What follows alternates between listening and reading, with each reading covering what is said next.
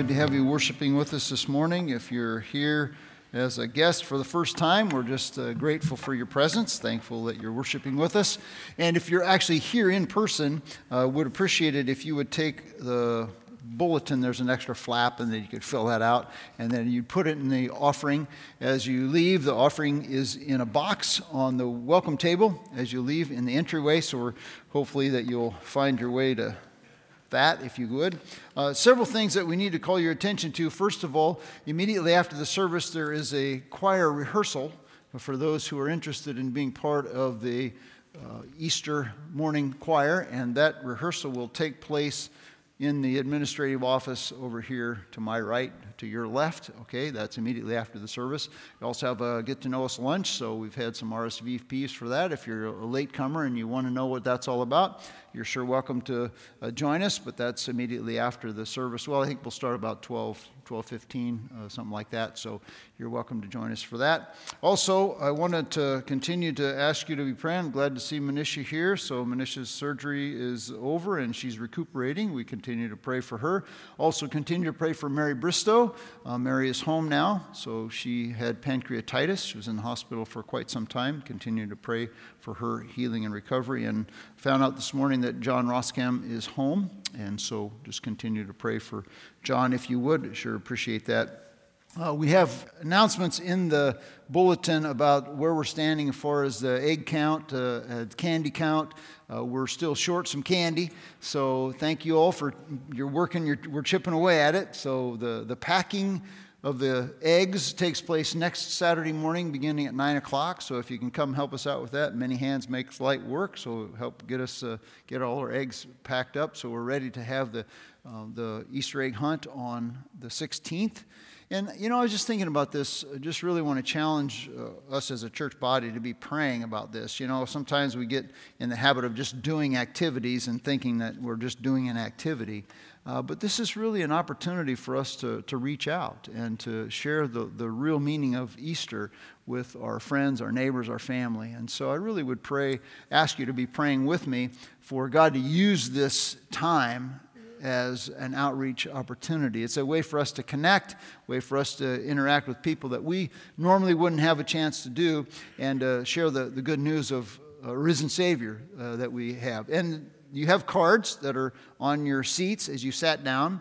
We have plenty more on the table as you leave, the welcome table. So take them and use them. Pass them out. Invite people to come to our Easter morning service. Invite uh, the people to come to the Easter egg hunt. Invite, uh, tell them you'll come with them to the Easter egg hunt, and you know the whole lawn will be full of uh, Easter eggs, and hopefully 5,000 of them out there for people to get and, and candy and stuff. So just a, a real interesting time and exciting time for us as believers to, to share the love of Jesus with those that we care about. I'd like you to uh, join me as we uh, worship the Lord in prayer. Father, we commit these things to you, uh, these people that are dear to our hearts, and, and others, Father, that I didn't mention who are struggling with, with illness and sickness. We pray for your restorative power to work in them and for your spirit to renew them, even though their outer bodies may be decaying, Lord. I pray that their inward spirit would be renewed day by day. I thank you for the opportunity we have to worship you in spirit and in truth, to sing about a risen Savior, to sing about a wonderful and merciful Savior. I pray now that as we open your word, that you would speak to our hearts about these truths and drive them home to us those of us who are listening or hearing here who may not, never have actually surrendered our lives to Christ, that we would see the reason to do so and, and uh, feel led and moved by your Spirit to do that. And those of us who know you, Lord, that we would come to more fully appreciate what it is that you've done for us and gain a clearer picture of what it is you want us to do for you. We pray in Jesus' name. Amen.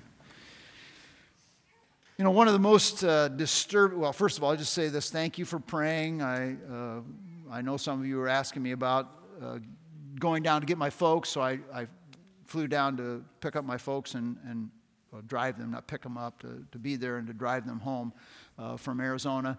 And uh, thank you for praying for my wife too, because while I was headed this way, she was headed that way. So she went down to get her mom and drove her mom back from Florida, and I went down to get my folks and drive them back from Arizona. So we're, uh, it's my, my son said it's a Smith taxi service. So we were uh, taxiing our family, but it's good. As I was thinking about the text for this morning, you think about injustice, and one of the most uh, evident ways that you see the most disturbing manifestations of injustice is when we see somebody who's obviously guilty, but they're never held accountable.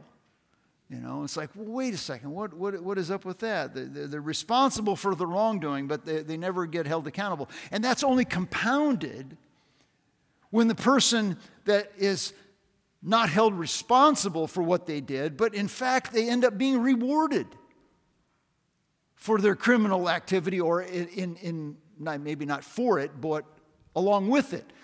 I read an article, and I, I read this several, several years ago, and so I searched it again and, and, and confirmed it. In, in April, on April 22nd of 2014, uh, the, the Internal Revenue Service handed out $2.8 million in bonuses to employees who had received disciplinary action. So these are employees who are receiving disciplinary action. They received $2.8 million in bonuses. $1 million in bonuses came to Internal Revenue Service employees who either didn't pay their taxes or who underreported on their taxes. Go figure, you know. And unfortunately, we've become to the point that some of us aren't surprised. And so this is the egregious injustice.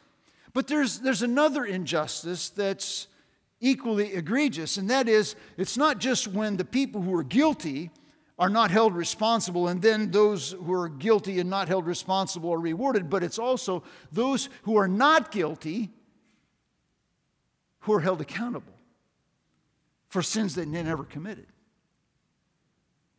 And that's the injustice that we come to in the text of Matthew chapter 27, verses 11 through 36.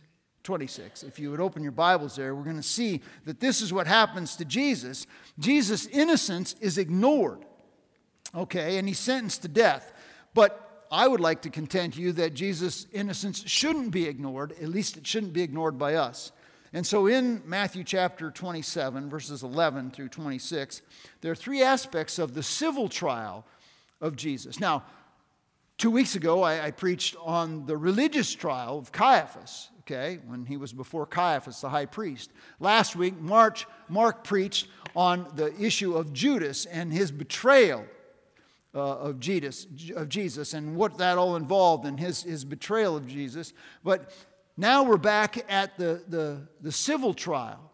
And so the, the, what Mark preached on was just kind of a parenthesis, okay, kind of a parenthetical phrase between these two trials. The religious trial took place at night, and the civil trial takes place during the day, okay? So we see the story picked up, and, and, and there are three aspects of this civil trial before Pilate that emphasize the innocence of Jesus and expose the injustice of his condemnation. And I think that it should call every one of us to stop and, and, and consider and respond. Respond to the fact that as an innocent man was condemned with either repentance and belief in this person who did this for us, or if we know Jesus as our Savior, then it should surely cause us to reflect on the cost to Him and should move us to live our lives in surrender to Him fully for all that He did for us. We should be thinking in terms of, wow, this innocent guy only highlights my wretchedness. His innocence is exposing our own wickedness to either move us to repentance or, if we're repentant as a child of God, to move us to service and love and rejoicing in what He's done for us. I hope you have your Bible with you. If you don't, you have a Bible app on your phone or something. If not, there should be a Bible somewhere in a seat uh, underneath of you, in front of you. If you'd grab that Bible and turn to Matthew 27, I'm going to begin reading verses, uh, verse 11 and read down through verse 26. Now, Jesus stood before the governor, and the governor questioned him, saying, Are you the king of the Jews? And Jesus said, It is as you say. Gotta love that. Verse 12 And while he was being accused by the chief priests and the elders, he made no answer. Then Pilate said to him, Do you not hear how many things they testify against you? And he did not answer him with regard to even a single charge, so that the governor was quite amazed. Now, at the feast of the governor, the feast, the governor was accustomed to release for the multitude any one prisoner whom they wanted. And they were holding at that time a notorious prisoner named Barabbas.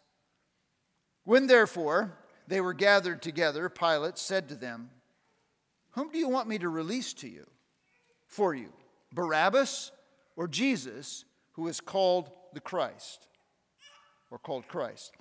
Verse 18 For he knew that because of envy they had delivered him up. And while he was sitting on the judgment seat, his wife sent to him, saying, Have nothing to do with that righteous man, for last night I suffered greatly in a dream because of him.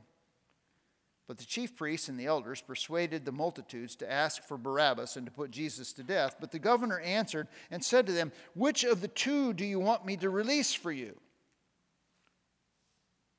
And they said, Barabbas. Pilate said to them, Then what shall I do with Jesus, who is called Christ? They all said, Let him be crucified. And he said, Why? What evil has he done? But they kept shouting all the more, saying, Let him be crucified. And when Pilate saw that he was accomplishing nothing, but rather that a riot was starting, he took water and washed his hands in front of the multitude, saying, I'm innocent of this man's blood. See to that yourselves. And all the people answered and said, His blood be on us and on our children. And then he released Barabbas for them. But after having Jesus scourged, he delivered him to be crucified. Three different phases are laid out, I think, in the text. At least that's how I'm breaking it down. You could break it down differently, I'm sure you could. First of all, I, I, it seems that Pilate's interrogation defends our Lord's innocence. The interrogation of Pilate to Jesus, and there are two parts of the interrogation I see that work to defend Jesus' innocence. First of all, the examination, okay, the examination of Jesus by Pilate. He says in verse 11, Now Jesus stood before the governor. He stood before the governor, he having been brought to the governor, bound to him in the morning. Now, if you go look up at verse 1 of chapter 27. You see the context here. Now, when morning had come, and the chief priests and the elders of the people took counsel against Jesus to put him to death. So, verse 11 is after they brought him bound in the morning, because the evening they had decided their dastardly deed that they were going to bring Jesus, and they bound him and brought him in the morning, bound, and they said, they had already determined, they had taken counsel that they were going to put him to death. And so they began. Uh, Luke tells us that the Sanhedrin, that's the chief priests and elders and these people, they had already begun to accuse Jesus before Pilate. In Luke chapter 23, verse 2, it says, We found this man misleading our nation and forbidding to pay taxes to Caesar and saying that he himself is Christ, a king. Now, these were serious but false charges, okay? Serious but false accusations that were brought against, uh, that are brought against Jesus. They're accusations of rebellion and insurrection, okay, against Rome. Problem was, everybody knew that they were false. Even Pilate knew they were false. I mean, Jesus had lived a, a life of submission to and in support of the Roman authority. We read it back in Matthew chapter 17 uh, that he, he, he not only paid taxes, but he told his people to pay their taxes. Matthew 22, he says, Render to Caesar the things that are Caesar. So Jesus was not guilty of what they're saying he's guilty of. But this charge of blasphemy, he made himself out to be the Son of God and called himself the Christ. By Jewish law, it was punishable by death. But the Romans didn't give a rip about what the Jewish law said. They could care less if he was punishable by death for that. No. What they needed was they needed something bigger. So they, the, the Pharisees, they fabricated a, a charge of sedition that somehow he was trying to undermine the Roman government so they could get the Romans to implement the death sentence on Jesus. I think John MacArthur is correct in his commentary when he says this of the Sanhedrin. He says, Their design was not simply to have Jesus put to death, but to avoid responsibility for it. They wanted Jesus taken out, but they didn't want to be blamed for it, okay? But all through the text, their hypocrisy is, is blatantly evident because they, they deliberately violate uh, their own standards of, of what's just, what's right and their rules, you know, they, they violate those things and they knowingly engage in deception. But you look at what they're interested in. Last week, Mark touched on the fact that they, they, didn't, they didn't want to, when, when Judas gave back the money, they couldn't take the money. They, they, it was blood money. So they, uh, they're all worried about blood money, even though they knew it was trumped up charges and Jesus wasn't guilty. So they're worried about that. And then over in John, chapter 18, they, they couldn't go into the praetorium where they were taking care of this civil trial because that would defile them. And then they wouldn't be able to enjoy, enjoy the Passover. Um, but, you know, Jesus was, was there, and so they were, they, were, they were waiting outside. Their accusations prompted Pilate to ask, Are you the king of the Jews? Because they had said, You think you're the king of the Jews? Yeah. Are you the king of the Jews? And Jesus said, Yep. No, he said, It is as you say.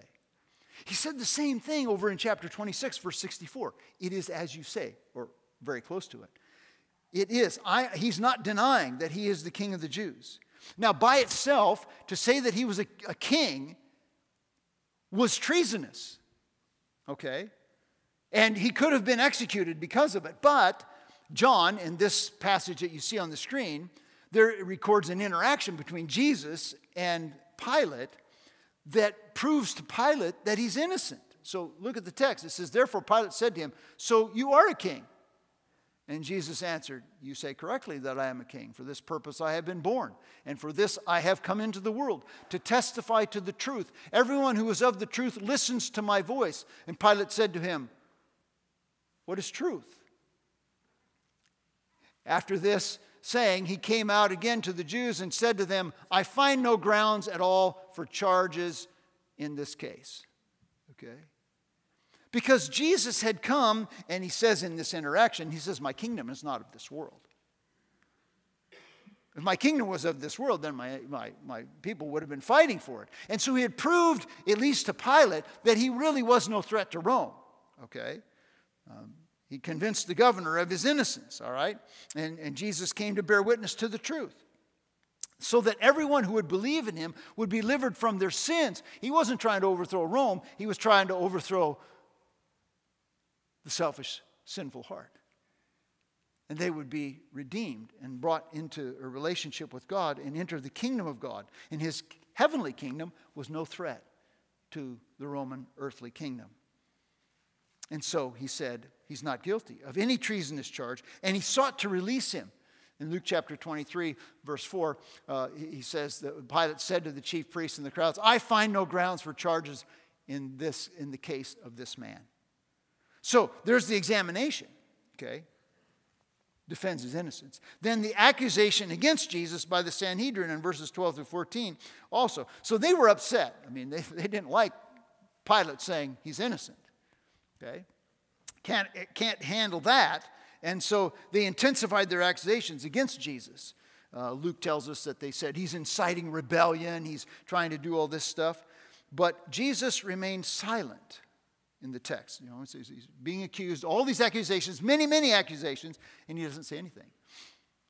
Some of you are familiar with the fact that uh, there's, a, there's a, a laptop that uh, Hunter Biden has had, a, had a laptop, and it was presented to then Attorney General Bill Barr and the FBI, and they had the laptop.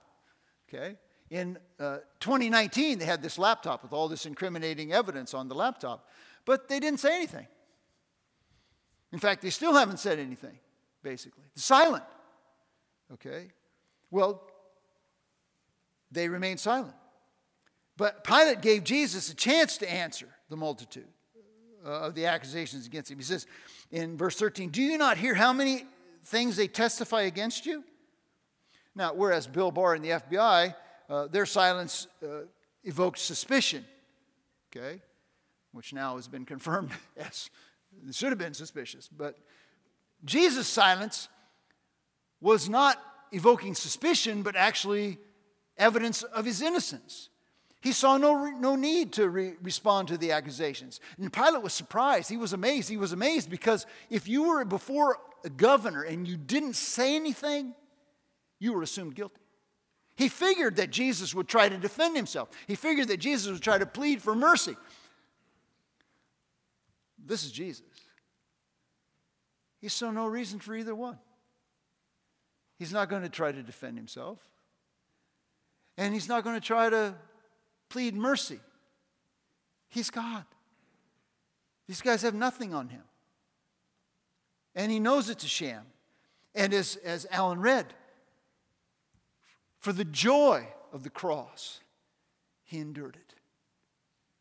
This was his father's plan, and he had submitted to it in the garden. Not mine, but your will be done. He knew, and yet he proceeded, and he went on. And Pilate was amazed. He had no reason to do either. And what's amazing here, just like when Judas was betraying his Lord in fulfillment of prophecy, Jesus, in fulfillment of prophecy in Isaiah chapter 53, verse 7, says, Like a sheep, he will be led before, like a lamb to slaughter, like sheep before his shears is dumb. He will, he will be reviled and he will say nothing in retort, nothing in defense. Isaiah 53, verse 7. You can read it. I paraphrase it. It's not exactly what it says, okay? So don't think I quoted verbatim. But the idea was he was fulfilling this prophecy, this messianic prophecy about the suffering servant of the Lord by silence. And Pilate, Jesus, he refused to dignify their false accusations. And Pilate knew he was innocent. And the second aspect of this trial before the civil authority of Pilate, we see that Pilate's interaction with the crowd demonstrates our Lord's innocence. Now, what we don't see here is that uh, between verses 14 and 15, over in Luke chapter 23, verses 6 through 12, is that Pilate, uh, let's don't go there yet, okay? Uh, we, what we don't see here is that Jesus had been taken from Pilate to Herod. So now in verse 15, Jesus is received back by Pilate from Herod, and Herod has come to the same conclusion that Pilate has that Jesus is innocent. And so Pilate received back uh, Jesus back from Herod, and he didn't find any fault in him. So Jesus uh, is still innocent as far as Pilate's concerned.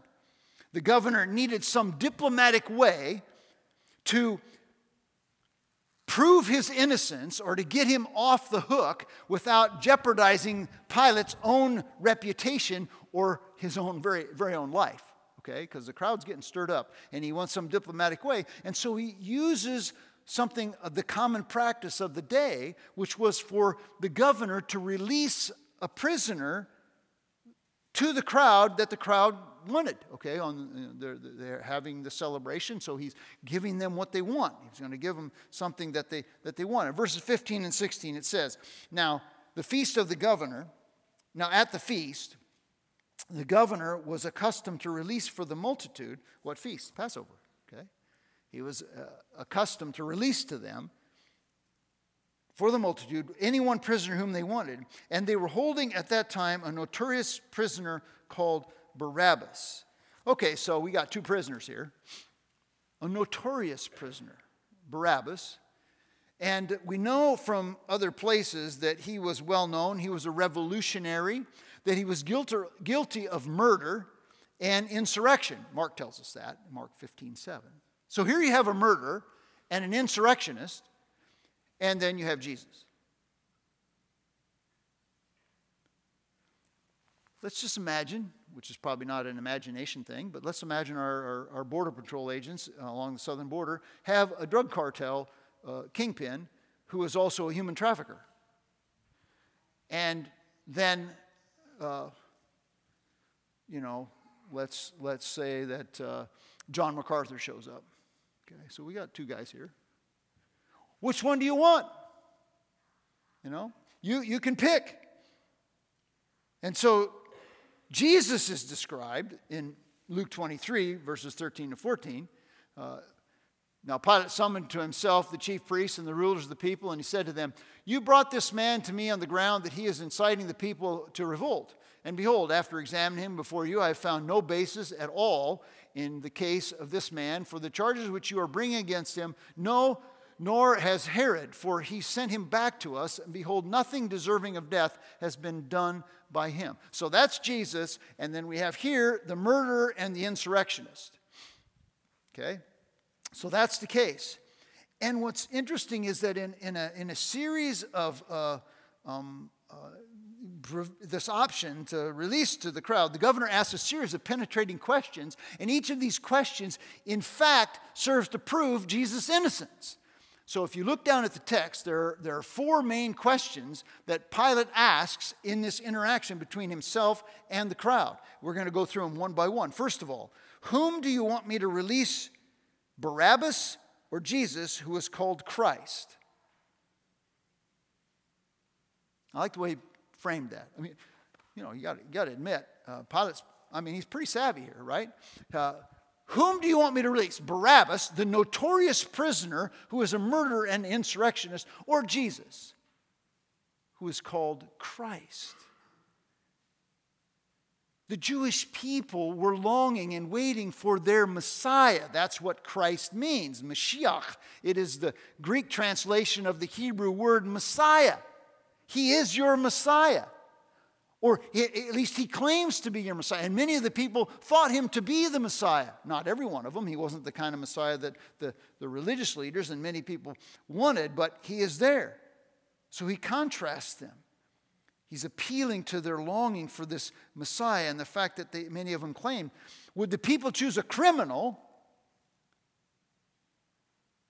or Christ? Gitmo detainee or Franklin Graham? Who should I release? Terrorist or evangelist? Tough choice, right? No. And the impetus for Pilate's question, which is also revealing, also proves, I think, the, the innocence of Jesus, or it hints at it at least. Notice verse 18. For he, that is Pilate, knew that because of envy they had delivered him up. okay, he, he's, he's, he's, he's building it up. Criminal versus Christ, uh, because he knows that uh, because of envy they delivered him. He's exposing their sinfulness, he's exposing their selfishness, he's exposing their hypocrisy. All right? And their false teaching. He's undermining their popularity, the religious leaders' popularity. He's undermining their authority before the people and their credibility before Rome. These people are a sham. Pilate I'm saying that. Pilate, I think, is insinuating, okay? Pilate, he wasn't fooled. Some of you may know, some of you may not know the name of uh, General Michael Flynn, who, was, uh, his reputation was impugned greatly by people who wanted to, to, to ruin him, okay? That's what they're trying to do to Jesus here. They're trying to do that to Jesus. And secondly, Pilate knew Jesus' innocence. Look at verse 19. And while he was sitting on the judgment seat, his wife sent him sent to him saying, "Have nothing to do with this righteous man, for last night I suffered greatly in a dream because of him." Pilate's belief in Jesus' innocence uh, was reinforced by his wife's declaration. Now, think about that. This is the governor. He's in, actively involved in a trial, and his wife interrupts the official business of the day. That doesn't happen unless it's really important, which only adds credibility to the fact that, that he, really is, he really is in it, have nothing to do with this righteous man. In answer to Jesus' first question, Whom should I release to you? the chief priests and the elders had stirred up the crowd and uh, persuaded them to ask for Barabbas. This is what we see uh, in verse 20. But the chief priests and the elders persuaded the multitudes to ask for Barabbas and to put Jesus to death. Pilate's going, What? You're not serious here. Confused and, and surprised, maybe, perhaps, by the ability of the Sanhedrin and the people to influence the crowd to ask for the wrong person. So the governor restates the question, okay, in hopes of a different answer. Which of the two do you want me to release for you? Um, sometimes, uh, like I, I, help out with Awana, and I'm a listener at Awana, and so we have the students in our in the classrooms. We break up for our council time, and um, sometimes uh, we we go over. We introduce something to them. We talk to them about what Jesus said, or we're uh, taking off. We used to talk about what the big council lesson, the big lesson was about, we'd ask them a question. And they, they may not give you the right answer. We're asking them about a verse. What, what, is it, what does it mean uh, to be forgiven? And, and they, they, they don't know, you know, they, they give you some answer that's wrong. And so we restate the question. That makes it a little clearer for them so that they can have a better chance of getting the right answer. I think that's what Pilate's doing here. He's giving them a, a, a do over. Okay, okay, I'm going to ask you again. Which uh, of these do you want me to re- release to you? Uh, but, but they still insisted that they wanted Barabbas. And uh, so Pilate comes at it again. You know, which of the two? They want Barabbas. Luke tells us that, uh, that, directly that Pilate did this. Pilate, wanting to release Jesus, addressed them again. Third question. All right, third question in verse 22. What shall I do with Jesus, who was called Christ? There he says it again. He's Christ, he's your Messiah. What do you want me to do with your Messiah?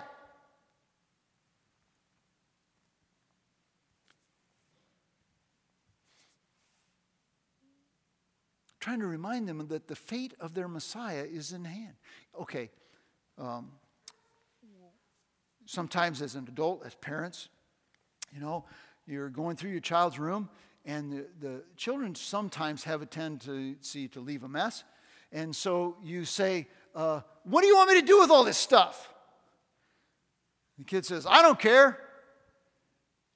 Well, what if you got a little more specific? Uh, what, what, what would you want me to do?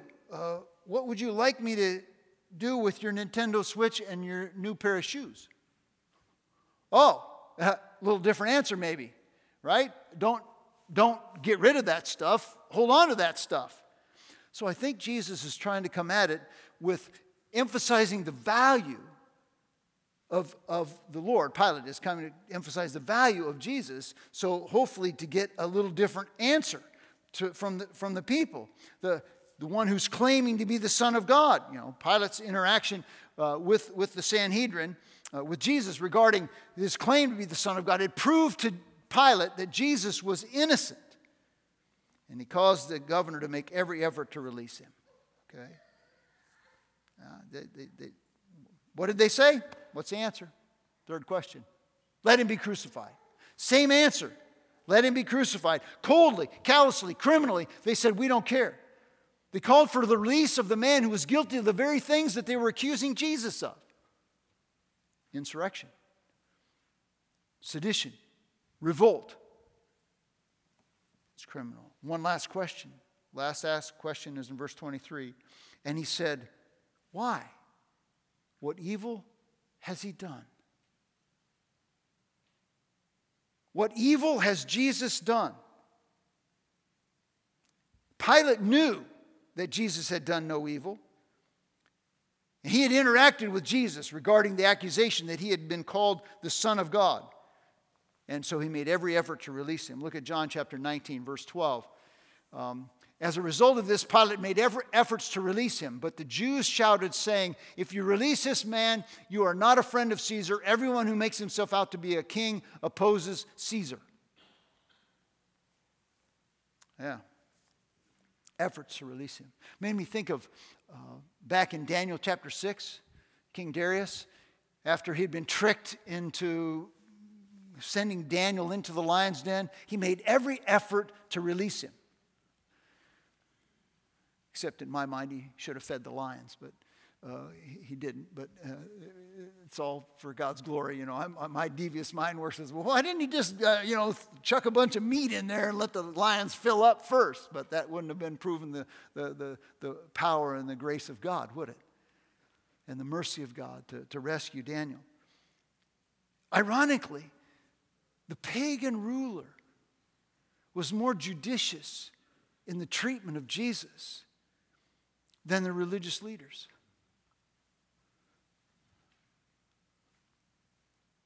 Pagan who had no vested interest in Jesus.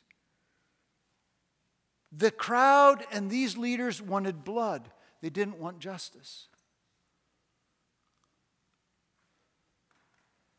They kept crying for his crucifixion without any credible evidence of his guilt. They kept shouting all the more, it says in verse 23, let him be crucified. They kept, they kept, they kept. They insisted, they insisted, they insisted. I got back from Arizona. I tell you what, it was 93, uh, 95 degrees on Saturday. It was 93 on Sunday. I got back here and it's cold.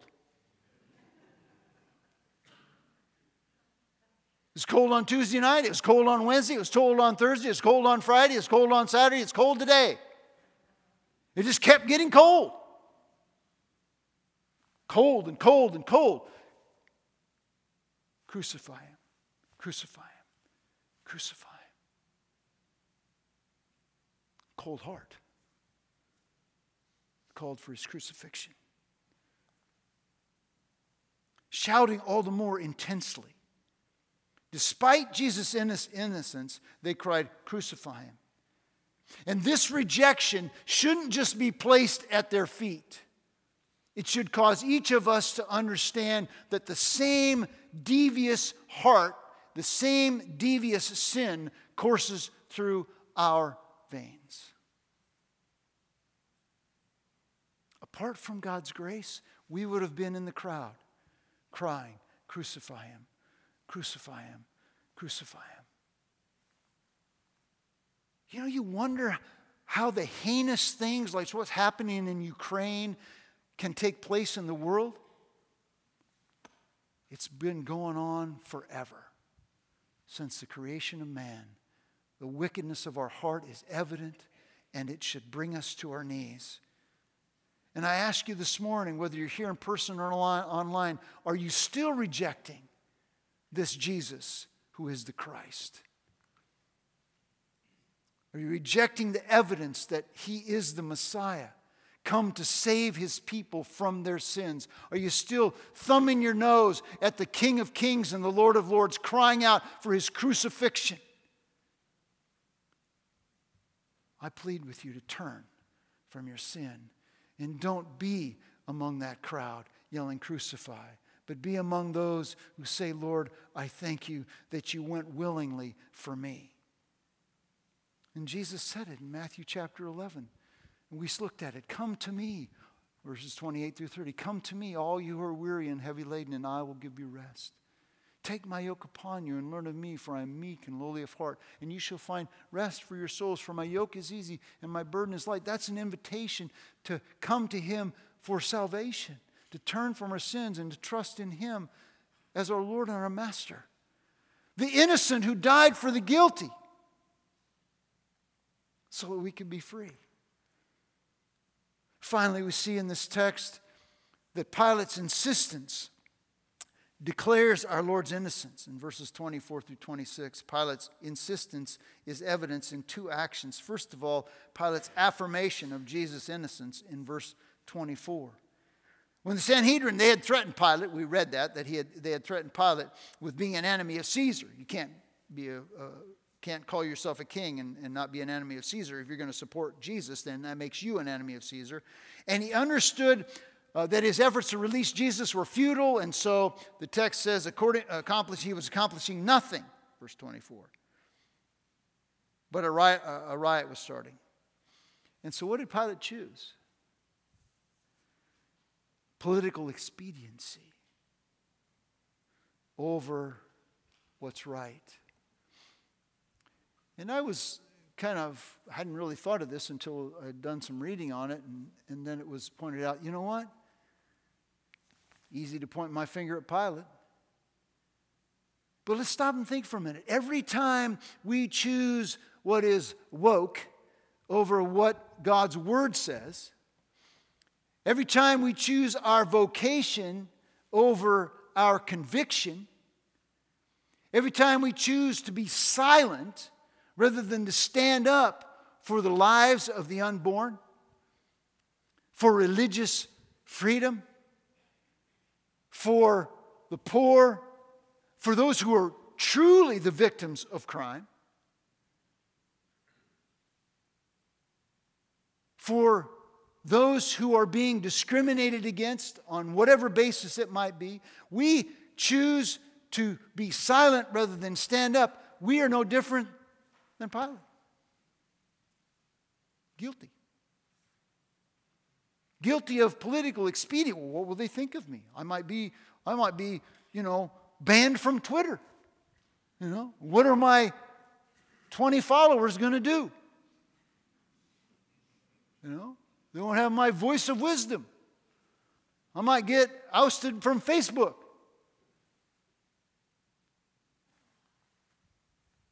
Instead of standing for Jesus. It's a sad thing for Pilate. I mean, you can feel his pain. I mean, he's, a, he's an important guy, you know. He, he had a lot more to lose. You know, he had more Facebook followers than I do. So he was really worried. And in fact, he was worried about his head because Caesar was not as merciful as a lot of other people. But, folks, let's don't fool ourselves. Let's don't compromise our convictions. Let's don't choose my job over Jesus. Let's don't choose silence over standing up as God calls us to for those who are really hurting, the oppressed and the needy in our society, in our world. And for what God's word says is true. The people who capitulate to the world are headed for an eternity apart from Christ. And it's our duty, it's our job, it's our responsibility, it's our privilege to point them to Jesus. Not to say, well, sorry, I, I, I, really, I, I probably should say something, but I'm not going to today.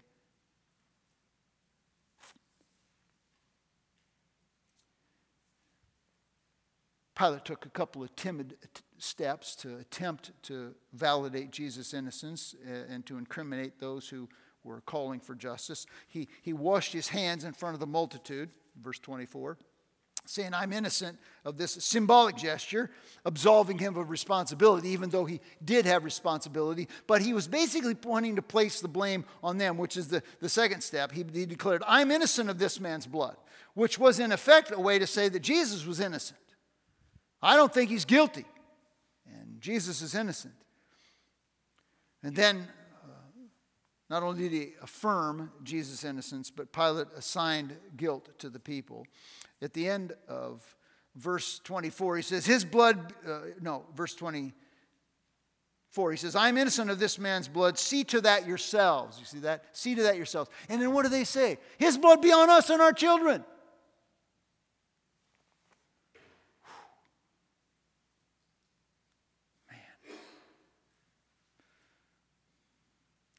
I wouldn't want to call that on my, my children. It's a horrendous statement of guilt. And interestingly enough, Pilate gave them what he wanted, or what they wanted, Jesus, and they gave Pilate what he wanted. He wanted to be absolved, he wanted to be their responsibility. But in the end, they, they both they all lost because he was guilty as much as they were. It says all the people took the blame. All the people took the blame. But on a deeper level, Christ's death rests on all of us.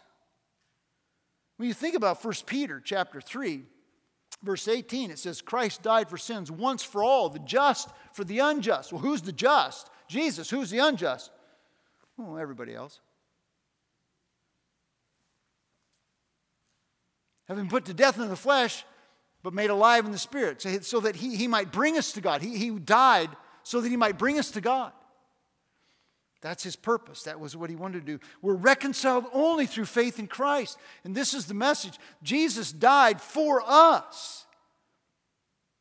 Paul said in Romans chapter 5, verse 1 Therefore, having been justified by faith, we have peace with God. You see, we're born not at peace with God. At, at, peace with God means that there's no animosity between us and God. But when we're sinful people, God's wrath rests upon us. But through faith in Jesus, that wrath is taken away. Jesus took the wrath of God on himself so that if we put our faith or our trust, as Paul says, therefore having been justified, declared right, right standing with God through faith in Christ, we're at peace with God. So, do you want to be an object of God's wrath or an object of God's relief? And Paul goes on in Romans chapter 5 and verses 6 through 8, and he says, For while we were still helpless at the right time, Christ died for the ungodly. For one will hardly die for a righteous person, though perhaps for the good person, someone would even dare to die, but God demonstrates his love toward us in that while yet sinners, Christ died for us. Now, you're either hearing this and it's like it's old news, and if it's old news, I hope it's fresh old news. That the innocent Son of God was so unjustly condemned on the cross for us that our wickedness is exposed. And we are so, so grateful that by His grace, He brought us into His family. And if you're here and that's not true, or listening and not true, then you will see it maybe very for the very first time that He died so you could be free. That's the message of Easter. That's the message of Christianity. Christ died for us. And Paul goes on in Romans 10 that if you will confess with your mouth that Jesus is Lord and believe in your heart that God is raised him from the dead, you will be saved, saved from your sins. For the heart we believe, resulting in righteousness, with the mouth we confess, resulting in salvation. That's the message that God has for us. And Pilate's actions didn't contradict uh, his claim of innocence. They, they, they, they, contradicted it, actually. He said Jesus was innocent, but then he treated him as guilty because he turned him over to the people. He did not prevent the miscarriage of justice, he participated in the miscarriage of justice. And the, the release of rebellious Barabbas stands in stark contrast to righteous Jesus who was crucified. Now think about this, and it's just in the, in the text. I'm going to touch on it a bit, but it says that he, was, he, he, he sentenced him to scourging. And scourging was one of the most cruel and painful means of torture, where a whip with leather straps had embedded pieces of glass and metal and bone that was used to whip the back of the person who was scourged ripping out chunks of flesh as this was taking place. And sometimes, even in, according to Acts 4, it causes death.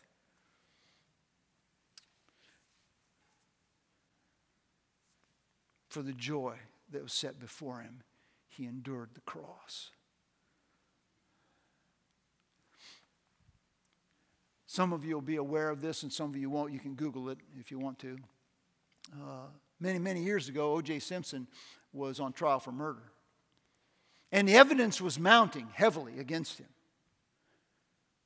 And he was, in the criminal trial, declared innocent of, of the murder. The evidence for Jesus was of innocence. And yet, he received the punishment of death. And I'm here to say that I think his innocence is an injustice that should grab all of our attention. If you're not a child of God, you're an unbeliever, then you should consider that we who are guilty should have paid the penalty. In fact, all of us who are guilty will pay the penalty, except for those who accept what Jesus did as a substitute in their place. They will be declared not guilty before God, and that's where I want us all to be. And it's only if you would cry out in your own heart and say, Lord, I realize I'm the one who's guilty, and you're the one who died in my place, and I accept what you did for me. Thank you. Now I'm yours. That's what I call you to do. And those of us who know Jesus and trust in Christ, think about it.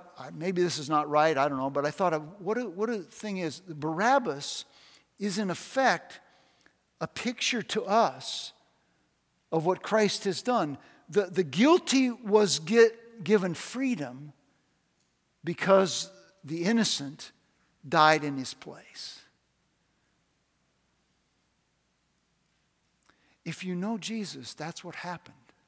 We were guilty, and we were given freedom because Jesus died in our place. He himself bore our sins in his own body on the cross, that we might die to sin and live to righteousness. By his wounds we are healed. And a love that moved the innocent to die as a substitute should move us not only to rejoice, but also to commit our lives to live for him who died for us. And so, as, as we close our service and we think about taking the elements that are on your seat the, the bread, uh, which is, I don't know if you can call that stuff bread, but the, the wafer and, and the juice. You think about it this way they symbolize his body broken and his blood shed on the cross. It's a reminder that it was my sin that held him there until it was accomplished. My sin that held him there until it was accomplished. The same rebellion and corruption that prompted the religious leaders to incite the crowd and moved the crowd to cry for Jesus runs through me. And only by God's grace am I free because I accept what Jesus did on the cross, and you can accept it too. And so, as you think about it, and the next, as, as the praise team comes and leads us in this next song, as you think about that, I, I pray that if you don't know Jesus, you will accept him as your Savior. And if you do know Jesus, you'll just reflect for a while upon your own wickedness that's exposed by Jesus' innocence, and you'll give glory and praise and adoration and thanksgiving to the God who sent his Son and he died for you. And then, at the appropriate time, when you feel led, you take the, the, the, the, the little wafer and you take the cup and you drink it in celebration of what Jesus has done for you. Let's pray. Father, thank you uh, so much for uh, your son's innocence uh, that exposes the wickedness of those of us who are the beneficiaries of his sacrifice. I pray that we would uh, appreciate more fully all that you've done for us. I pray that as we take this time that we would confess any known sin, get our hearts right with you, and take these elements as a reminder of the joy that we have that we've been forgiven through the price that you paid through your Son. We pray in Jesus' name.